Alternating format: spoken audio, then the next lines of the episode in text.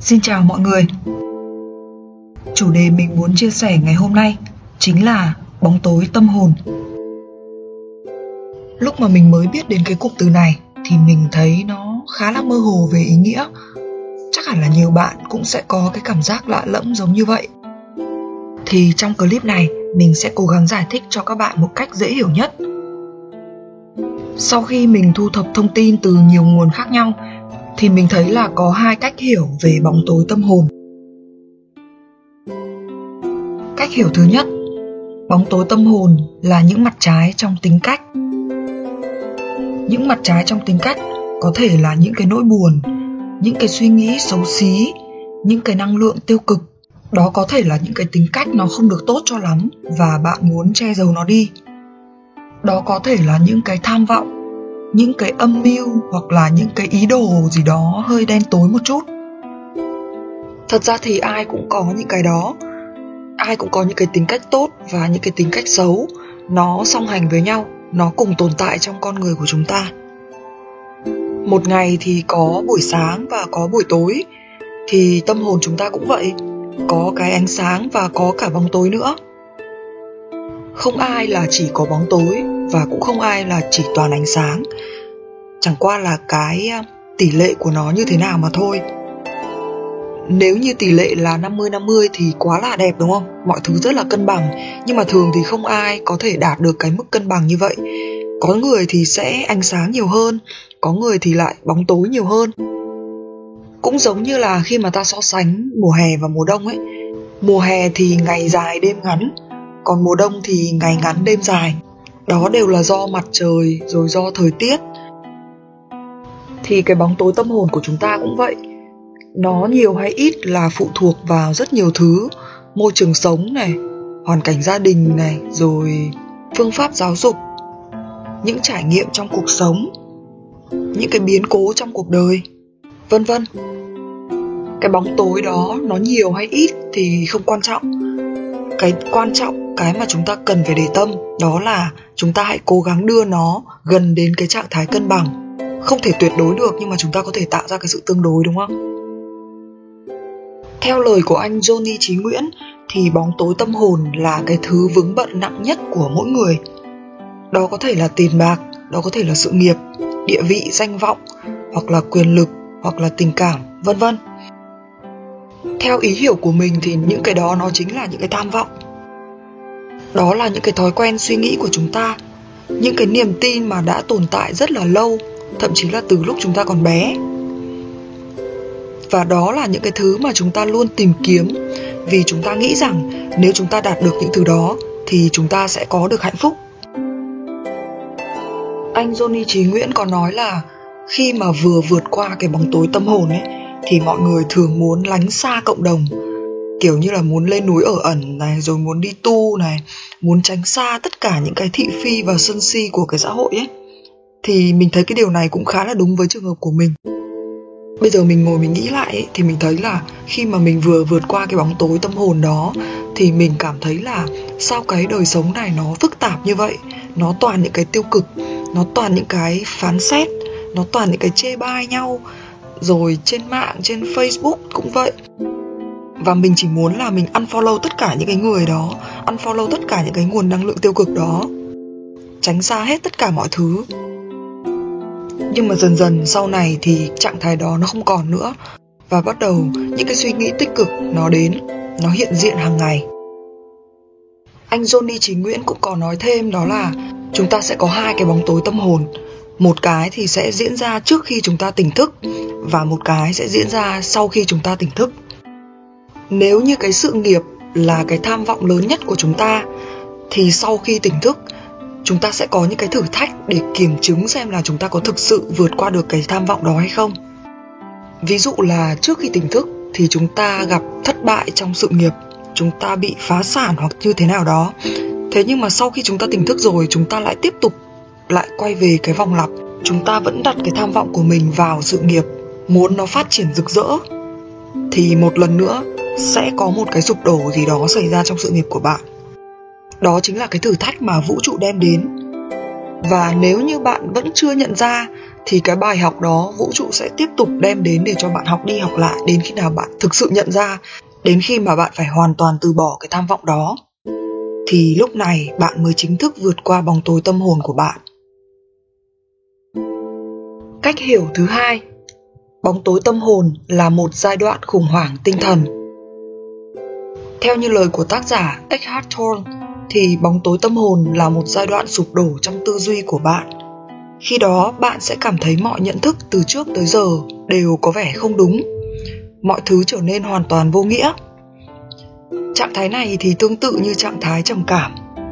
Bạn không thấy cuộc đời của mình có ý nghĩa gì nữa. Bạn sẽ không thấy được cái mục đích sống của mình. Điều này thì có thể phát sinh từ cái cảm giác mất mát ví dụ là khi người thân yêu của chúng ta qua đời khi tài sản tiêu tán khi chúng ta bị thất bại trong sự nghiệp khi chúng ta bị ai đó phản bội hoặc ruồng bỏ khi chúng ta không nhận được cái tình yêu thương của mọi người và bị mọi người xa lánh thì cái lúc đó tâm hồn của bạn sẽ trở nên rất là tối tăm. Cuộc đời dường như là không còn hy vọng gì nữa và bạn cảm thấy là uh, mọi thứ nó rất là đen tối nó không có chút ánh sáng nào bạn cảm thấy dường như là mình đang chết dần chết dần đi. Nhưng mà sau khi bạn thoát khỏi cái giai đoạn bóng tối tâm hồn đó, thì bạn giống như là được tái sinh và bạn trở nên hoàn toàn tươi mới. Lúc này thì bạn nhận ra rằng mọi thứ khuôn khổ đều không cần thiết phải tồn tại trong tâm trí của mình nữa. Bạn trở nên rất là cởi mở khi mà nhìn ngắm vạn vật và bạn thấy được những cái sự sống động đang tồn tại ở đó. Trong cái giai đoạn bóng tối tâm hồn này thì người ta thường có cảm giác tuyệt vọng và lo lắng. Và cảm giác này càng ngày càng tăng lên. Tất cả những cái niềm tin trong quá khứ đều đã bị sụp đổ. Nên chúng ta bỗng nhiên hoài nghi về mọi thứ, kể cả về sự tồn tại của chính mình. Chúng ta băn khoăn về mục đích sống của bản thân. Và chúng ta thường xuyên thấy rất là hoang mang, lạc lõng. Cuối cùng thì chúng ta phát hiện ra rằng không ai có thể cứu chúng ta ngoại trừ chính mình cụm từ bóng tối tâm hồn cũng thường được sử dụng một cách không chính thức để mô tả một giai đoạn cực kỳ khó khăn và đau khổ trong cuộc đời của một người nào đó. Có thể là một biến cố lớn, một sự tan vỡ trong hôn nhân, hoặc là phát hiện ra một căn bệnh đe dọa đến tính mạng. Đối với một số người thì đại dịch covid 19 chính là một giai đoạn bóng tối tâm hồn vì họ đã phải trải qua cái sự cô đơn, sự cô lập và trải qua những cái nỗi sợ hãi khi đối diện với bóng tối tâm hồn, chúng ta cần phải có những cái phản ứng ở bên trong tâm hồn. Chúng ta phải làm việc với những cái suy nghĩ của bản thân. Chúng ta cần hiện diện ở giây phút hiện tại. Không để cho quá khứ ràng buộc và không quá lo lắng cho tương lai.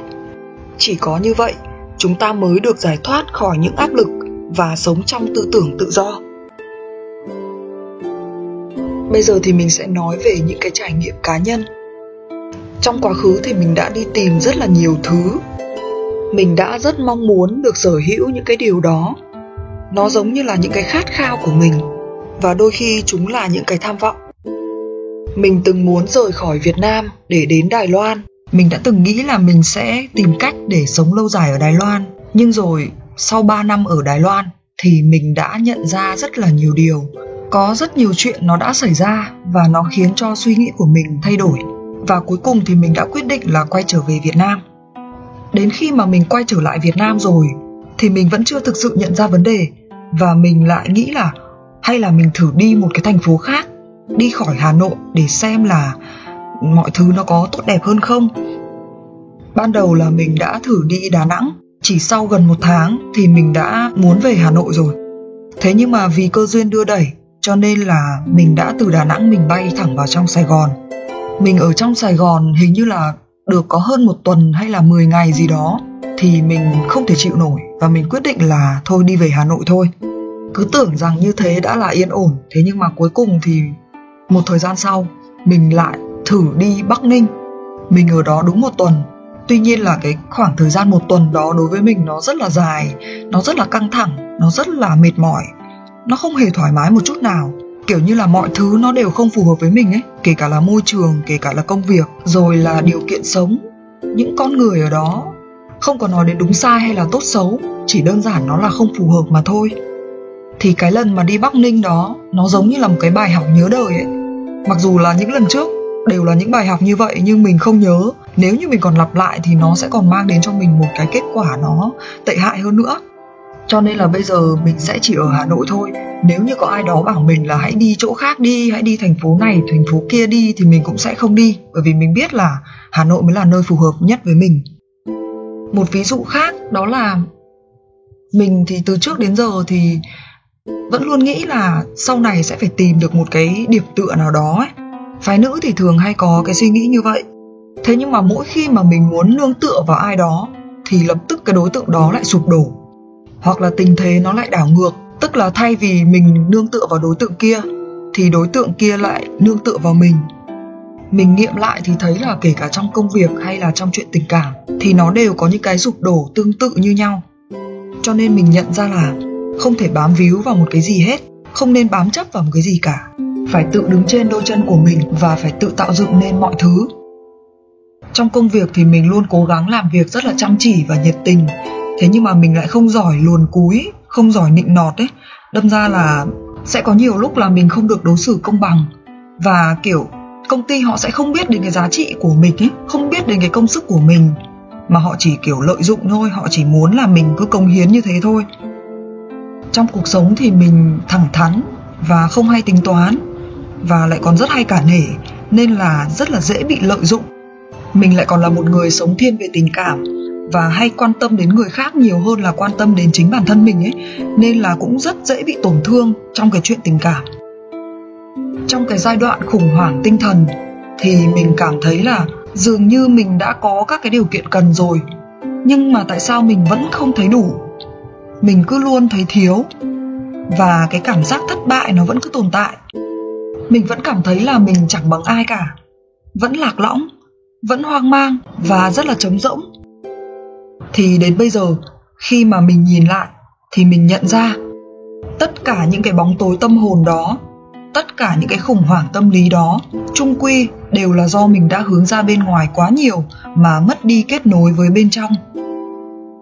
Mình đã không thấu hiểu chính bản thân mình, nên đã luôn đưa ra những cái lựa chọn sai, luôn đi nhầm đường và luôn mất phương hướng trải qua cái bóng tối tâm hồn rồi thì mọi thứ nó bỗng trở nên rất là rực sáng. Cái tinh thần của chúng ta trở nên tỉnh táo hơn bao giờ hết.